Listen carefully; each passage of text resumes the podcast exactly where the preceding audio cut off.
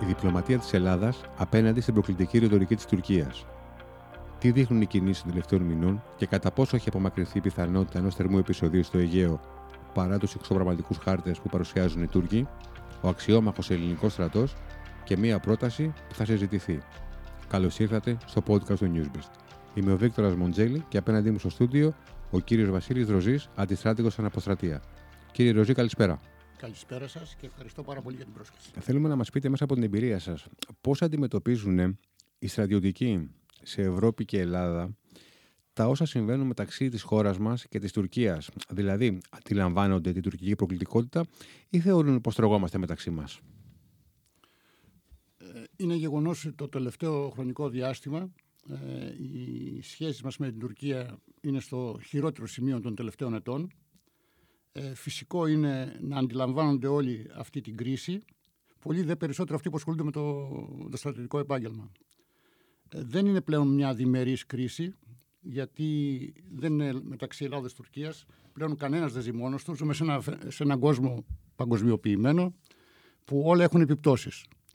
Ε, υπό αυτή την έννοια ε, αφορά πολύ κόσμο θεωρούν ότι, ότι έχουμε δίκαιο, απλά δεν το έχουμε βρει και ότι παλεύουμε γι' αυτό ή μπορεί να είναι κάπου στη μέση τα πράγματα; Ε, θεωρώ ότι με την ε, τελευταία επιστολή που στείλαμε στην, ε, στον ΟΗΕ η ελληνική κυβέρνηση που απαντάμε μία προς μία σε όλες τις τουρκικές αιτιάσεις έγινε γνωστή αυτή η επιστολή ε, σε όλους καταδείξαμε ότι ε, απειλούμαστε. Όταν λέω απειλούμαστε δεν είναι μόνο θεωρητικά αλλά απειλούμαστε και πρακτικά. Τον τελευταίο καιρό κυκλοφορούν και χάρτες με το μισό Αιγαίο, τα τρία τέταρτα της Κρήτης και ενώ ξεκινήσαμε παλαιότερα με κάποιες βραχονισίδες, με κάποιες αμφισβητούμενα μικρά νησάκια, φτάσουμε σημείο να λέμε για μεγάλα νησιά, να ζητάνε αποστρατικοποίηση, τη γαλάζια πατρίδα. Η γαλάζια πατρίδα δεν είναι κάτι θεωρητικό, είναι κάτι πολύ μεγαλύτερο. Η γαλάζια πατρίδα αυτή εννοούν τρεις θάλασσες. Εννοούν τη, τον Εύξηνο Πόντ, τη Μαύρη Θάλασσα, εννοούν το Αιγαίο και την Ανατολική Μεσόγειο. Εδώ υπάρχουν συνθήκες, υπάρχουν άλλα κράτη, υπάρχουν... Ε, δεν είμαστε μόνοι μας δηλαδή. Πιστεύετε ότι η, η περίπτωση της Κρήτης, που είναι μια ακραία, ακραία πρόκληση, ε, είναι το, το κερασάκι στην τούρτα που περιμένουμε από την πλευρά των, των Τούρκων και των Ερντογάν ή μπορεί να γίνει κάτι χειρότερο; Να σας πω, με τον Ερντογάν και με την κυβέρνηση της Τουρκίας, με το, με το όλο πολιτικό σύστημα, ε, δεν μπορεί κανένας ποτέ να ξέρει πού είναι η αρχή, πού είναι η μέση και το τέλος. Ε, ο Ερντογάν, κατά την άποψή μου, είναι εγκλωβισμένος σε αυτά που έχει πει στο παρελθόν και στην ακραία αντιπολίτευση που επικρατεί, γιατί μην ξεχνάτε του χρόνου έχουμε και εκλογές, συν στους συμμάχους τους, στους γκρίζους ε, λύκους. Ε, που και αυτοί για ψηφοθυρικούς λόγους τονίζουν την ένταση. Και μάλιστα η, η αντιπολίτευση έχει να κερδίσει από αυτό γιατί τον βγάζει αναξιόπιστο. Δεδομένου ότι με τις εκλογές του χρόνου είναι και τα 100 χρόνια του ιδρύσου σύγχρονου τουρκικού κράτους και όπως έχει πει και ο Ερντογάν, θέλει κάτι μεγάλο να κάνει, θέλει να αναβίωση τη Οθωμανικής Αυτοκρατορίας, ε, όλα αυτά ε, προκαλούν κάποια ανησυχία. Θα μπορούσε η προσάρτηση των κατεχομένων της της Κύπρου, που υπάρχει μια έντονη φημολογία το τελευταίο ναι. διάστημα ότι θα επισκεφθεί τα κατεχόμενα και εκεί θα ανακοινώσει την προσάρτηση στην Τουρκία των κατεχομένων. Ε, τι θα σημαίνει καταρχήν κάτι τέτοιο για μας; Κατά την άποψή μου, αυτό το σενάριο απομακρύνεται. Αυτό είχε παίξει και παλαιότερα. Mm-hmm. Ε, Όμως τότε σκεφτήκαν ότι αν συμβεί αυτό, μπορεί να γίνει και η Ένωση ε, Ελληνικής, ε, Ελληνικυπρίων με την, με την Ελλάδα. Άλλο είναι να έχει σύνορα με την Κύπρο και άλλο είναι να έχει σύνορα με την Τουρκία Ελλάδα άμεσα. Και όχι μόνο στον Εύρο, θα έχουμε και αλλού τώρα. Άλλη δύναμη της Ελλάδος, άλλη δύναμη της Κύπρου. Νομίζω είναι μια, ένα σενάριο που δεν θα γίνει. Εξάλλου, 20 του μήνα τώρα έχουμε που θα είναι η επέτειος για την ε, εισβολή. Σωστά. Δεν θα πάει ο Ερντογάν στη, στην Κύπρο όπως προγραμμάτιζε, γιατί θα γίνει μια συνάντηση Ερντογάν-Πούτιν και, το, και του Ιράν στην Τεχεράνη. Ε, εκτιμώ ότι αυτό είναι. Ε, κάτι μακρινό. Κάτι μακρινό, δεν υφίσταται. Εσείς ε, ανήκετε στους ε, στρατιωτικούς που, που θεωρούν ότι το καλοκαίρι που απομένει και ειδικά τον Αύγουστο θα, είναι, θα έχουμε ένα θερμό Αύγουστο ε, ή τα πράγματα θα, θα κυλήσουν πιο ομαλά. Φοβάστε κάποιο επεισόδιο; Όπως γνωρίζετε είχε αναγγείλει ότι θα έβγαζε κάποια γεωτρύπανα μέσα στον Ιούλιο. Ε, τώρα τα πήγαν για τον Αύγουστο. Ε, μπορεί να πάνε και τον Σεπτέμβριο και τον Οκτώβριο. Δεν θεωρώ ότι ε, θα γίνει κάτι αυτό τον καιρό με την έννοια ότι μετά τη σύνοδο του ΝΑΤΟ και τις αντιρρήσεις που είχε για τις για τις σκανδιναβικές χώρες, ε, έχει ρίξει τη ρητορική του ο ίδιος ο Ερντογάν. Τώρα θα μου πείτε ε, και αυτά που βγάζουν οι άλλοι οι κυβερνητικοί του εταίροι ή η αντιπολίτευση, έτσι είναι το σύστημα στην Τουρκία. Έχει ρίξει τη ρητορική του ε, γιατί κάτι πήρε ίσως; Ε, αυτό θα μένει να το δούμε. Πιστεύω όμως ότι σίγουρα κάτι πήρε γιατί διαχρονικά είναι καλή στο παζάρι, ανεβολητικό παζάρι.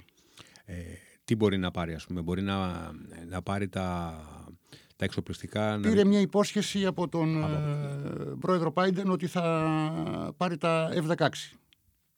Πα, ε, παρόλα αυτά, παρόλα αυτά υπάρχει ένα, ένα, ένα μπλοκάρισμα από... Υπάρχει, υπάρχει ένα μπλοκάρισμα από τη Γερουσία και ο Μενέντες είπε ότι πρέπει να υπάρχουν κάποιοι όροι, να πληρεί κάποιους όρους. Εκεί μέσα στους όρους έβαλε τους 400, έβαλε το, τα δικαιώματα τα ανθρώπινα. Για πρώτη φορά αναφέρανε τις παραβιάσεις στην Ελλάδα και την απειλή που υφίσταται η Ελλάδα από τους Τούρκους και ένα σωρό άλλα θέματα. Άρα νομίζω ότι και εκεί μάλλον μια υπόσχεση πήρε και τίποτα άλλο. Να σας πω, πολλές φορές λέμε ε, και εμείς ε, και εσείς και, ο, και όλος ο κόσμος ότι ε, ο, ο Ερντογάν και ο εκάστοτε Τούρκος πρόεδρος έχει, έχει διπλή ατζέντα. Μία εκτός Τουρκίας και μία για ιστορική κατανάλωση. Α, αυτό το πράγμα μήπως είναι κάτι το οποίο μας βολεύει να το λέμε; Δηλαδή, ε, οι ίδιοι Τούρκοι πλέον ε, βρισκόμαστε σε μια παγκόσμια ενημέρωση. Δεν, δεν βλέπουν τι, τι γίνεται έξω και τι τους λέει μες στο κράτος τους. Μπορούμε να πούμε ότι ισχύει αυτό που λέτε και, μας, και να μας βολεύει, αλλά δεν είναι ακριβώς έτσι. Διότι ας πάρουμε από το 1974 και μετά που συνέχεια κλιμακώνονται οι εντάσεις μεταξύ Ελλάδας και Τουρκίας. Μια γενιά και δεύτερη γενιά Τούρκων ε, γαλουχείται ότι απέναντι έχουμε τον εχθρό τον Έλληνα. Σωστό είναι. Ε, αυτό το βρούμε μπροστά μας. Γιατί σκεφτείτε το παιδί μου εμένα να ξέρει ότι ο γείτονά μου είναι εχθρός μου. Θα τον βλέπεις σαν εχθρό μου πάντοτε. Ε, σε άλλα ε, μπορεί να είμαστε γείτονες, ε, αλλά πρέπει να είμαστε και καλοί γείτονες. Δεν σημαίνει δηλαδή ότι επειδή μας έφερε η ιστορία, η μοίρα στον ίδιο χώρο, ότι πρέπει να μην σεβόμαστε. Διεθνείς συνθήκες. Όχι, ξέρετε τι εννοώ. Ε, καταρχήν συμφωνώ με αυτό που λέτε. Ε, ότι η προκλητικότητα της Τουρκίας είναι διαχρονική και δεν καθορίζεται από τον εκάστοτε πρόεδρο. Είναι πάντα ίδια. Δυστυχώς. Σωστά. Αλλά από εκεί και πέρα, ε, εμείς πάντα λέμε άλλα λέει, σε, άλλα λέει έξω και άλλα λέει στη χώρα του. Αυτό μήπως είναι κάτι το οποίο μας βολεύει τελικά; Μας βολεύει, αλλά λέγε, λέγε στο τέλος κάτι Και η περιραίουσα ατμόσφαιρα είναι ότι ε, αντιλαμβανόμενος και όλα αυτά τα χρόνια πώς ξεκίνησε η ρητορική ε, πέρασαν και σε πράξεις γιατί όταν, παρα, όταν ε, παραβιάζεις καθημερινά 174 υπερπτήσεις πριν λίγες μέρες ε, αμφισβητείς ε, χωρικά ύδατα, κυριαρχικά δικαιώματα, ΑΟΖ, υπογράφεις το ψηφτολιδικό μνημόνιο, σημαίνει ότι στο μυαλό σου δεν είναι μόνο ρητορική για ιστορική κατανάλωση, είναι και το όραμα κάτι μεγαλύτερο. Έχεις μια επιθετικότητα, τη βγάζεις. Φυσικά έχει επιθετικότητα, την οποία ε, ευτυχώς έχει γίνει αντιληπτή πλέον από τη διεθνή κοινότητα κατά την άποψή μου. Αυτό είναι το μόνο καλό. Ε, πιστεύετε ότι την Ελλάδα τη συμφέρει να είναι η, η Τουρκία στο ΝΑΤΟ ή θα ήταν τα πράγματα καλύτερα να μην ήταν στο ΝΑΤΟ, να έβγαινε, να την έδιωχναν; Ε, να σας πω κάτι, θα ήταν ευχής έργο να μην ήταν στο ΝΑΤΟ. Ε, βλέπουμε τώρα τι γίνεται ε, μεταξύ Ρωσίας-Ουκρανίας που ήταν ουδέτερη και υποένταξη στο ΝΑΤΟ. Εάν ήταν στο ΝΑΤΟ, θα ήταν ένας γενικευμένος μεγαλύτερος πόλεμος. Ε, Δυστυχώς το ΝΑΤΟ μέχρι τώρα και ο Αμερικανικός παράγοντας ε, θεωρούσε ότι η Ελλάδα πρέπει να τα βρει με την Τουρκία και είναι διμερείς Ε, ο πόλεμος όμως μεταξύ Ρωσίας και Ουκρανίας ε, έφερε τα πράγματα λίγο διαφορετικά και είδαν ότι δεν είναι έτσι και υπάρχει ένας αναθεωρητισμό. Και όταν πλέον η Τουρκία αμφισβητεί τη συνθήκη της Λοζάνης, αμφισβητεί τη συνθήκη των Παρισίων, ε, αμφισβητεί το δίκαιο της θάλασσας. Δεν το έχει υπογράψει η Τουρκία το δίκαιο της θάλασσας. Όλοι αντιλαμβάνονται πλέον ότι ε, δεν είναι τόσο απλά τα πράγματα. Και στο μυαλό τους αυτοί κάτι έχουν. Ε, αυτό που έχουν εμάς πρέπει να μας ανησυχεί, πρέπει να είμαστε σε εγρήγορση και πάντα σε ετοιμότητα. Γιατί πιστεύετε ότι η Τουρκία θα ήταν καλύτερα για εμάς να ήταν εκτός ε, της συμμαχίας; Γιατί θα είχαμε ξεκάθαρα όλη τη Δύση με το μέρος μας κακά τα ψέματα. Ο, η γεωστρατηγική και η γεωπολιτική θέση της Τουρκίας είναι σε πολύ καλύτερη και ανώτερη θέση από, τη, από αυτή της Ελλάδος. Σκεφτείτε με ποιου συνορεύει. Ε, είναι μια πολύ μεγαλύτερη είναι χώρα. Η, η Ένωση Δύο Κόσμων. Ακριβώς. Ανατολή Δύση. Mm-hmm. Συν τον, ε, τον αραβικό κόσμο. Ε, είναι πολύ μεγαλύτερη από εμάς. Ε, έχει μεγαλύτερη αγοραστική δύναμη καταναλωτισμό. Οι μεγαλύτερες βιομηχανίες της Ευρώπης, η γερμανική ας πούμε, βιομηχανία, δεν υπάρχει μεγάλη, μεγάλο φίρμα γερμανική που να μην έχει εργοστάσιο στην Τουρκία. Ε, από αυτή την άποψη ε, συμφέρει δηλαδή να είναι η Τουρκία αυτούς. Αλλά είναι και το άλλο όμως. Δεν μπορεί σε φόρους ζωής, σε κρίσιμες αποφάσεις να φέρνεις αντιρρήσεις ή να σε με τα δύο πόδια σε δύο βάρκες. Και αυτή τη στιγμή ο ρόλος της Τουρκίας, και ίσως αυτό να είναι το μεγαλύτερο λόγο του Ερντογάν, ε, έκανε νερά στη Δύση και στο ΝΑΤΟ. Στο θέμα της Ουκρανίας εννοώ. Βλέπετε, βλέπετε ε, αυτό να έχει κάποιες ε, μακροπρόθεσμες ή πιο κοντινές συνέπειες; Ε, σίγουρα ε, δημιουργεί προβληματισμό και δεύτερη σκέψη στους συμμάχους. Ε, εγώ αν είχα ένα συνομιλητή τον Τούρκο, όχι επειδή είμαι Έλληνας, ε, θα είχα κάποιες αμφιβολίες σε αυτά που μου λέτε για τη γλωσσία που αναφέρατε Ε, αυτό στις ε, διεθνείς σχέσεις δεν είναι πάντοτε καλό. Μπορεί να φέρνει πρόσκαιρα κάποια θετικά αποτελέσματα, αλλά μακροπρόθεσμα βλάπτει. Ναι, αλλά ο Ερντογάν έχει δείξει ότι είναι δυστυχώς για εμάς σε κάποιες περιπτώσεις δυνατός παίκτης. Δηλαδή και στις διαπραγματεύσεις ε, δείχνει να, να, να, καταφέρει να κερδίζει κάποια πράγματα. Του, τουλάχιστον σε επιφανειακά. Ε, ξέρετε, πάονται οι δυνατοί καμιά φορά τους παρασύρουν η αλαζονία, η αλαζονία. Η αλαζονία της ε, δύναμης. Αλλά μην ξεχνάτε και το μύθο του Δαβίδ και Γολιάς. Σωστά. Ε, οπότε ε, ήταν οι συγκυρίες έτσι. Τώρα τα πράγματα έχουν αλλάξει. δεν είναι τίποτα όπως ήταν πριν 10 χρόνια και 20. Πιστεύετε ότι η Τουρκία είναι ένας γίγαντας με πύληνα πόδια ή είναι μια πραγματικά μεγάλη δύναμη; Και οικονομικά και στρατιωτικά κυρίως ε, στον τομέα. Ε, τα τελευταία χρόνια, παρόλο που έχει πολεμική εμπειρία γιατί συμμετέχει σε πολέμους, ε, το καθεστώς της Ερτογάν έχει μεγάλο μέρος στρατιωτικών, το έχει εκδιώξει είτε ως γκυλονιστές, είτε ότι στο πραξικόπημα εναντίον του. Ε, μιλάμε ότι πολύ ανθρώπινο δυναμικό, έμπειρο δυναμικό, πιλότη ας πούμε, έχουν εκδιωχθεί από την πολεμική αεροπορία. Ξέρετε, αυτά δεν γίνονται σε μια μέρα. Ένας πιλότος δεν γίνεται σε μια εβδομάδα, ούτε σε ένα χρόνο. Εμπειρία. Ε, θέλει εμπειρία. Ε, δεύτερον, ε, εξο, στους εξοπλισμούς ήταν συμπαραγωγός χώρας στα F-35. Θα έκανε, ε, 100 F-35 θα έπαιρνε ε, αυτομάτως. Ε, αυτή τη στιγμή έχει αποκλειστεί από το πρόγραμμα. Mm-hmm. Όχι μόνο έχει αποκλειστεί, αλλά έχει αποκλειστεί και από τα F-16. Ε, άρα μένει με αεροπλάνα τρίτης γενιάς. Η Ελλάδα έχει τέταρτης γενιάς τώρα. Και αν μέχρι το 28 που προβλέπουμε να πάρουμε τα F-35, ε, δημιουργείται μια υπεροπλία. Οι ισορροπίες αλλάζουν. Υ, υπέρ μας. Ε, υπέρ της πατρίδας. Ε, σε ό,τι αφορά αν είναι οικονομικός ε, γίγαντας και. ο πληθωρισμός τα λέει όλα. Όταν ο, το ανώτατος μισθός εκεί είναι 260 ευρώ, νομίζω, κάπου εκεί, ε, σκεφτείτε ότι ε, ο τουρκικό λαός ε, δυστυχεί. Θα μου πείτε γιατί δεν φωνάζει ε, δεν έχουν τη δημοκρατία δυτικού τύπου. Εκεί είναι λίγο αλλιώς τα πράγματα. Mm-hmm. Και αυτό που λένε ότι ο Ερτογάν, τη δημοσκοπήση, ότι μπορεί να χάσει, εγώ είμαι επιφυλακτικός και σε αυτό. Γιατί σε αυτές τις χώρες δεν ξέρω τι μπορεί να γίνει μέχρι τις εκλογές. Σίγουρα, σίγουρα.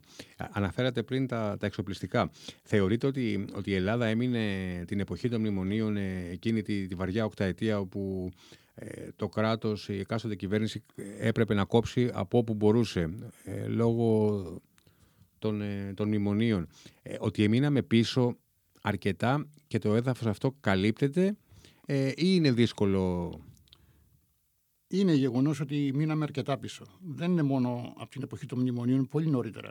Είχαμε ξεκινήσει να σταματάμε τους εξοπλισμούς γιατί φαινόταν το χρέος. Εγώ θυμάμαι στην πενταετία 2005-2010 που ήμουν υπεύθυνος για τα εξοπλιστικά προγράμματα του στρατού στη Γενική Διεύθυνση Εξοπλισμών. Ε, η τελευταία προμήθεια μεγάλη που υπογράψαμε ήταν τα το 2003 τα άρματα τα Λέω Χέλ και τα αεροπλάνα που είχαμε πάρει η Υπουργεία Σπίλιο Πιλωτόπουλου. Έκτοτε δεν κάναμε σοβαρούς εξοπλισμούς. Ήρθε η οικονομική κρίση και τα μνημόνια, επιβάρυνε την κατάσταση. Ε, το υλικό μας άρχισε να, να παλιώνει, να φθήρεται. Ε, καταφέραμε, κρατήσαμε ένα αξιόμαχο γιατί, όχι επειδή προέρχομαι της τάξης του στρατού, αλλά εγώ πιστεύω πολύ στο φιλότιμο του Έλληνα και στο φιλότιμο των στρατιωτικών από τον, από τον τελευταίο στρατιώτη μέχρι τον αρχηγό ΓΕΘΑ. Ε, είναι φιλότιμοι πατριώτες και επαγγελματίες πάνω απ' όλα. Αυτό μας κράτησε. Τώρα, με, τα, με τις νέες συνθήκες που έχουν διαμορφωθεί, με τα, τα προγράμματα που έχουν εξαγγελθεί και κάποια υλοποιούνται και κάποια θα τρέχουν γίνουν στο μέλλον, ναι. τρέχουν ήδη και κάποια θα γίνουν στο μέλλον, ε, θεωρώ ότι ε, αυτό, ό,τι κενό υπήρχε έχει καλυφθεί και θα μας δημιουργήσει, εάν συνεχιστεί αυτή η κατάσταση Τουρκίας, Αμερικής να την αποκλείουν από τα εξοπλιστικά προγράμματα, ε, τότε θα έχουμε υπεροπλία. Θα αλλάξουν ισορροπίες. Θα αλλάξουν ισορροπίες δραματικά υπέρ μας. Ε, χρονικά πώς το προσδιορίζουμε αυτό, ε... σε, στην επόμενη δεκαετία. Ε, όχι, επό... όχι, πολύ πιο σύντομα γιατί πλέον οι ανάγκες και οι συνθήκες σε όλο τον κόσμο είναι ρευστές και τρέχουν πολύ γρήγορα τα γεγονότα. Παραδείγματος χάρη, χρειαστήκαμε τα Ραφάλ, πήραμε ε, από την πολεμική αεροπορία της ε, Γαλλίας τα πρώτα έξι. Δηλαδή δεν είναι ανάγκη να πάρεις αυτό που γίνεται αυτή τη στιγμή να υπογράψεις ένα Να περιμένουμε την παραγωγή άλλα 6 δηλαδή. χρόνια, 8 χρόνια, 10 χρόνια. Mm-hmm. Η, για τις ε, ε, φρεγάτες, ήδη η δεύτερη Μπελχάρα άρχισε να ναυπηγείται. Άρα τρέχουν πολύ γρήγορα πλέον. Το θέμα ποιο είναι; Το κόστος, το οικονομικό πληρώνεις κάτι παραπάνω για να το έχεις την ώρα του. Να σας πω, Στρατηγέ, βλέπετε ότι και η Γερμανία έχει αυξήσει τα, τα κονδύλια για τα εξοπλιστικά της προγράμματα. Ε, 100 δις θα βάλει τα επόμενα χρόνια. Σωστά, σωστά. Ε, Εσείς όλο αυτό το διάστημα από τότε που ξεκίνησε το, πριν ε, τρει-τέσσερι μήνες η εισβολή, ο πόλεμος στην Ουκρανία, ε, φοβηθήκατε ποτέ ότι μπορεί να οδηγηθούμε σε ένα τρίτο παγκόσμιο πόλεμο, ή ήταν ε, μια συζήτηση να είχαμε να λέγαμε; Ε, Κοιτάξτε, για να φτάσουμε σε τρίτο παγκόσμιο πόλεμο πρέπει να παραφρονήσει τελείως ο κόσμος. Αλλά όταν έχουμε, ε, παραδείγματος χάνει τον Πούτιν, δεν, το ξέρουμε, ε, δεν είναι ένας ανοιχτός ηγέτης που γνωρίζουμε πώς συμπεριφέρεται από άλλα πράγματα. Έχουν, είναι άλλο το καθεστώς εκεί, άλλη νοοτροπία του λαού. Έχω επισκεφθεί τη Ρωσία. Μπορεί να υπάρχει ο απόλυτος πλούτος στη Μόσχα, αλλά αν πάτε λίγο πιο έξω, υπάρχει απόλυτη φτώχεια. Λένε ότι θα, οι κυρώσεις θα γονατίζαν τη Ρωσία. Εγώ δεν βλέπω κάτι τέτοιο. Γιατί ο ρωσικός λαός έχει μαθημένος να έχει κάθε ένας που δεν ζει σε μεγάλη πόλη να είναι αυτόνομος, να έχει ε, πώς το λένε, τον κήπο του, να έχει τα ζωάκια του, να έχει τις... Ε, δεν είναι σαν και εμάς τους δυτικούς. Ε, αυτό σημαίνει ότι αφού άντεξε τώρα, ε, θα αντέξει κι άλλο, ε, αλλά να πάμε σε ένα παγκόσμιο πόλεμο ή να γίνει χρήση πυρηνικών ε, τότε είχε ανοίξει η πόρτα του φρενοκομείου και δεν υπάρχει γυρισμός. Σύμφωνοι, αλλά θα θυμάστε κι εσείς καλύτερα από εμάς ότι ε, ήταν στις ε, δηλώσεις μεγάλων ε, ε, ο φόβος... πολιτικών μορφών. Ε, δηλαδή, ε, υπουργοί εξωτερικών, πρόεδροι, πρωθυπουργοί ανέφεραν συχνά πήκαινα τη λέξη πυρηνικά όπλα, έτσι δεν είναι; σωστά το λέτε, αλλά σας είπα και πάλι ότι είναι το τελευταίο, πώς το, είναι, το τελευταίο χαρτί αυτό. Πρέπει να συμβούν πολλά άλλα για να φτάσουμε εκεί ακόμη. Γιατί σας είπα μετά, δεν υπάρχει επιστροφή. Σωστό είναι αυτό. Ε, Επίσης, πάρα πολλοί πιστεύουν ότι. Ε... Για να μην τρομοκρατούμε και τον κόσμο. Δηλαδή, είναι κάτι το οποίο. Ε, όχι, δεν θέλω να το σκεφτώ, να το φανταστώ. Νομίζω κανείς δεν θέλει να το σκεφτεί. Το βλέπω, ναι, φυσικά. Το βλέπω τελείως απίθανο γιατί ε, δεν θα έχει μόνο συνέπειες αυτό που θα τη ρίξει. Γιατί μετά θα δεχτεί και αυτός. Mm-hmm. Δηλαδή είναι κάτι. Αν θέλουμε το τέλος μας, ναι. Παρ' όλα αυτά, γιατί ε, γιατί αυξάνονται σε, στα κράτη τα κονδύλια για τα εξοπλιστικά; Ε, ναι, αυξάνονται στα κράτη όπως ε, είπατε για τη Γερμανία. Ε, που δεν είναι η μόνη. Αυτό με ανησυχεί βασικά και, για τη Γερμανία. Και, οι, και οι Πολωνοί. Ε, όλα τα κράτη. Αγοράσανε ε, άρματα από ό,τι ξέρουμε. Σας, οι δημοκρατίες είναι ακριβά πολιτεύματα. Ε, κάθε δημοκρατία για να στηριχθεί, επειδή πλέον δεν υπάρχει αυτό που λέγανε παλιά, όπως το 40, ανεβαίναν στα τρένα οι παππούδες μας να πάνε να πολεμήσουμε χαμόγελο. Τώρα λένε το παιδάκι μου. Θυμηθείτε, επί Κωνσταντίνου Μητσοτάκη θα στέλναμε μια φραϊκάτα στον Περσικό κόλπο, κόλπο για νιοψίες. Θυμηθείτε τα κανάλια και ένα γνωστό δημοσιογράφο. Πάνε τα παιδιά μας να σκοτωθούν. Χίλια ναυτικά, 500 χίλια ναυτικά μίλια μακριά θα ήταν. Και κλαίγαν οι μανάδες. Καλά κάνανε γιατί και εγώ έχω παιδιά. Και εγώ θα κλάψω άμα γίνει αυτό. Αλλά ε, δεν είναι τώρα πλέον πολεμάμε ο ένας απέναντι στον άλλον. Τώρα πολεμάμε με άλλους ε, τρόπους. Και θα μου πείτε, αυτή η δύναμη της Ρωσίας που είναι μια μεγάλη δύναμη και στρατιωτική δύναμη, γιατί δεν ισοπαίδωσε την, ε, την Ουκρανία; Γιατί; Ε, γιατί δεν γίνονται οι πόλεμοι πλέον όπως γινόντουσαν παράταξε ένας απέναντι τον άλλον, βαράγανε τα πυροβολικά, χτυπάγανε τα άρματα. Τώρα μπαίνουν σε κατοικημένες περιοχές. Θυμηθείτε την, την πομπή των αρμάτων χιλιόμετρων ακινητοποιημένη. Πού να πήγαινε, μέσα στις πόλεις; Αν πήγαινε μέσα στις πόλεις, θα είχαμε χιλιάδες θύματα. Δεν πρωτοαντέξει κανένας αυτό το κόστος. Σκεφτείτε λοιπόν αυτό που είπαμε για τον πυρηνικό πόλεμο, συμβεί κάτι. Mm-hmm. να επιστρέψουμε λίγο σε αυτό που είπατε. Γιατί σας τρομάζει η κίνηση της Γερμανίας για τα εξοπλιστικά, Φοβάστε. Τη Γερμανία τη φοβάμαι πάντοτε εγώ. Ε, πείτε, πείτε μας λίγο. Και θυμάμαι ιστορικά τη ρίση του Τσόρτσιλ. Κάθε 30-40 χρόνια πρέπει να τη διαλύουμε, λέει, γιατί. Να τη βομβαρδίζουμε ξέρουν γιατί αυτοί. ξέρουν, τον λόγο. Ε, και γιατί η πατρίδα μας και όλος ο, ο κόσμος με δύο παγκόσμιους πολέμους ε, υπέφερε και Εμείς ακόμα δεν έχουμε ορθοποδήσει από τότε. Σκεφτείτε τα κατοχικά δάνεια, σκεφτείτε τις ζημιές, έχουμε πάρει τίποτα. Μμμ. Η πατρίδα μας λοιπόν ε, με τους Γερμανούς, καλά, σύμμαχοί μας, καλά και όλα, αλλά ε, έχουμε και κάποιες μνήμες. Ε, να ρωτήσω κάτι ακόμη. Πιστεύετε ότι ο, ο ελληνικός, από την εμπειρία σας κιόλας, ο ελληνικός ε, στρατός είναι καλά εκπαιδευμένος; Ε, Εκπαιδευμένος θεωρώ ότι είναι σε καλό σημείο. Αλλά όταν ήμουν και πρόεδρος στην Ένωση Αποστάλων Αξιωματικών Στρατού, είχα υποβάλει μια πρόταση τότε που βρισκόμασταν με τους αρμοδίους υπουργούς αύξηση της θητείας. Δηλαδή, Ε, δεν νοείται τώρα ένας στρατός ε, ελληνικός. Δεν μιλάμε, δεν είμαστε ούτε Λουξεμβούργο ούτε Ελβετία. Με τους γείτονες που έχουμε. Το συγκεκριμένο γείτονα, να μην το κάνουν. Δεν υπάρχουν. Δηλαδή, ο εχθρός μας αυτή τη στιγμή, ο αντίπαλός μας, αν θα υπάρξει, είναι η Τουρκία. Δεν έχουμε άλλα μέτωπα. Ε, εννέα μήνες θητεία τη θεωρώ λίγη. Όπως επίσης, ε, εγώ πιστεύω στην ισότητα των γυναικών, όπως οφείλουν να πιστεύουμε όλοι οι πολιτισμένοι άνθρωποι, θα πρέπει να αξιοποιήσουμε και τις γυναίκες στο στράτευα. Όχι μόνο να πηγαίνουν στις παραγωγικές σχολές ή ως μόνιμοι αξιωματικοί, να υπάρχει να θεσπιστεί και η θητεία ε, στράτευσης των γυναικών. μμμ. Δεν λέω να τις πάμε στην πρώτη γραμμή. Αλλά σκεφτείτε όλα τα αστικά κέντρα, ας πούμε, νοσοκομεία, ιστορίες, υπηρεσίες διοικητικές, να καλυπτώνουν από γυναίκες και ας μην είναι ίσες θητείες με τον ανδρικό πληθυσμό. Α είναι ένα εξάμεινο. Πόσο προσωπικό θα αποδεσμευόταν και θα πήγαινε εκεί που πρέπει. Ίσως εκεί τότε να μην χρειαζόταν και αύξηση της θητείας. Όταν λέτε αύξηση της ιδέα. Ε, θεωρώ από 12 μήνες και άνω. από τους 12 μήνες και άλλο. Να σας πω κάτι όμως. Υπάρχει ο αντίλογος ότι ε, και στους 9 μήνες μπορεί ο, ο στρατιώτης που εκπαιδεύεται να μάθει κάποια πρά- πράγματα, αλλά στην ουσία πηγαίνει στο στρατό ε, για να πηγαίνει στα μαγειρία, να κάνει αγκαρίες, ε, να μαζεύει κόπες, ε, να κάνει υποψηλώσεις. Αυτό πώς απαντάτε σε αυτό το πράγμα; Σίγουρα δεν Συμβαίνει αυτό, έτσι δεν είναι; Συμβαίνει. Σίγουρα δεν θα ήθελα ο στρατιώτης να πηγαίνει ούτε στα μαγειρία, ούτε να αποψηλώνει ούτε τίποτα. Αλλά για να το κάνουμε αυτό θα έπρεπε κάποιος άλλος να κάνει αυτή τη δουλειά. Μμμ. Άρα θα έπρεπε να το πληρώσουμε. Εάν άντεχε η πατρίδα μας οικονομικά, ας είχε και όλο το προσωπικό να είναι έμιστο. Δηλαδή, για να το λέμε ε, όπως ακριβώς το, το λέει ο κόσμος, Ναι. ότι, είναι, ότι είναι περισσότερο, η θητεία είναι περισσότερο μία αγκαρία, ε, χαμένος χρόνος, παρά μία πραγματική εκπαίδευση. Ναι. Και αυτό μπορούμε να το, να το εξηγήσουμε ότι φεύγοντας, ολοκληρώνοντας τη θητεία 9 μήνη, 12 μήνη κάποιος ε, στρατιώτης, αν, αν πραγματικά ξέρει να, να πυροβολεί, αν πραγματικά έχει ε, μάθει κάποια πράγματα. Κοιτάξτε, δεν χρειάζεται όλοι οι στρατιώτες μας να είναι στον ίδιο βαθμό εκπαιδευμένοι. Μμμ. Υπάρχουν κλιμάκια μονάδων και δηλαδή αν είναι καταδρομέας, ε, αν είναι στις ειδικές δυνάμεις, αν είναι. ξέρω Αυτό εγώ, είναι άλλο κεφάλαιο είναι, προφανώς. κάτι, είναι κάτι άλλο εκεί. Σωστά. Και αυτή είναι ακριβώς γι' αυτό. Τώρα, αν είσαι σε μια υπηρεσία, ας πούμε, στην καρδίτσα, σε μια αποθήκη, είναι κάτι άλλο. Μμμ.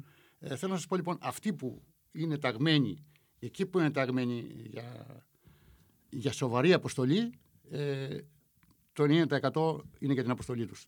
Το 10% είναι το πάρεργο γιατί και πρέπει να φάνε και πρέπει να είναι καθαροί και πρέπει να ζουν σε κάποιο περιβάλλον σωστό.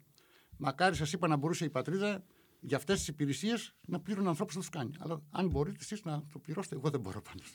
Ούτε ο Έλληνας φορολογούμενος πολίτης να ξέρετε. Προ, προ, προφανώς, προφανώς. Ε, στρατηγία πολλοί λένε ότι ε, οι Τούρκοι έχουν ένα, ο, ο τουρκικός στρατός έχει ένα προβάδισμα ε, γιατί έχει πραγματικά ανοιχτά μέτωπα με τους Κούρδους ε, και στη Συρία οπότε ο, ο στρατός των Τούρκων ε, ε, πολεμάει σε, πραγματικά, σε πραγματικές συνθήκες ε, μάχης ενώ εμείς ε, στις εικονικές των ασκήσεων. Ε, Συμφωνείτε με αυτό, διαφωνείτε; Είναι γεγονός ότι η εμπειρία που, αποκτάτε στο, που αποκτάτε στο πεδίο δεν αναπληρώνεται με τίποτα. Ε, Παρ' όλα αυτά όμως, ε, σε διάφορες ασκήσεις που συμμετέχουν, ας πούμε, ε, σε ασκήσεις της πολεμικής μας αεροπορίας. Αν και δεν είμαι της αεροπορίας, ξεκινάω από εκεί. Το επίπεδο των πιλότων μας ε, είναι ε, ίσως το καλύτερο στον κόσμο. Το παραδέχονται οι διακλαδικές ασκήσεις που γίνονται Αμερικανοί, Εγγλέζοι, Γάλλοι κτλ. Το ναυτικό μας έχει μια τεράστια ναυτική παράδοση. Ε, τα στελέχη του ε, δεν είναι αποκλειστικά ασχολούνται με αυτό. Πάμε στο στρατό. Οι μονάδες που πρέπει να είναι σε ετοιμότητα και σε επιφυλακή και σε χρόνο αντίδρασης ΔΕΤΕ που λένε, αυτό υπάρχει. Επομένως λοιπόν, το ότι δεν μπορούμε να αποκτήσουμε στο πεδίο της μάχης, φροντίζουμε να το αποκτήσουμε με την εκπαίδευση. Ε, φίλοι μου τώρα που υπηρετούν στο πολεμικό ναυτικό, παραδείγματος χάρη, έχω να τους δουν μήνες. Γιατί είναι συνέχεια Σε ασκήσεις. στα νησιά και στα. Δεν απέχει Ξέρετε, αυτό που, θα, που κάνουν στην ειρήνη θα κάνουν και στον πόλεμο. Δεν θα κάνουν κάτι διαφορετικό. Μμμ. Ε, Απλώς εκεί είναι το πρώτο αίμα που θα δεις. Αλλά από τη στιγμή που θα πέσει το πρώτο αίμα και μετά. Ε, είναι μια πραγματικότητα άλλη που ζεις και δεν έχει καμία σχέση με το πριν και. το Ευχόμαστε βέβαια αυτό να είναι ένα, Φυσικά ένα αυτό, μακρινό, ένα μακρινό ναι. σενάριο και να μην, να μην το δούμε ποτέ. Μμμ. Ούτε, ούτε εμείς ούτε τα παιδιά μας. Κύριε Ροζή, ε, στρατηγέ, σε ευχαριστούμε πάρα πολύ. Να είστε καλά και εγώ σας ευχαριστώ για την πρόσκληση και ελπίζω ότι όλα θα πάνε καλά. Ε, ε, θα έχουμε ένα καλό καλοκαίρι, όχι γιατί το θέλω, γιατί και η άλλη πλευρά ε, θα καταλάβει ότι δεν οδηγεί πουθενά αυτό. Και ήδη τα μηνύματα που εγώ παίρνω ότι καταλαβαίνουν και αυτοί που παίρνουν από διάφορες κυβερνήσεις και βασικά από τον Αμερικανικό παράγοντα και τον ΝΑΤΟ, ε, δεν είναι καλά για τους Τούρκους. Θα αναδιπλωθούν.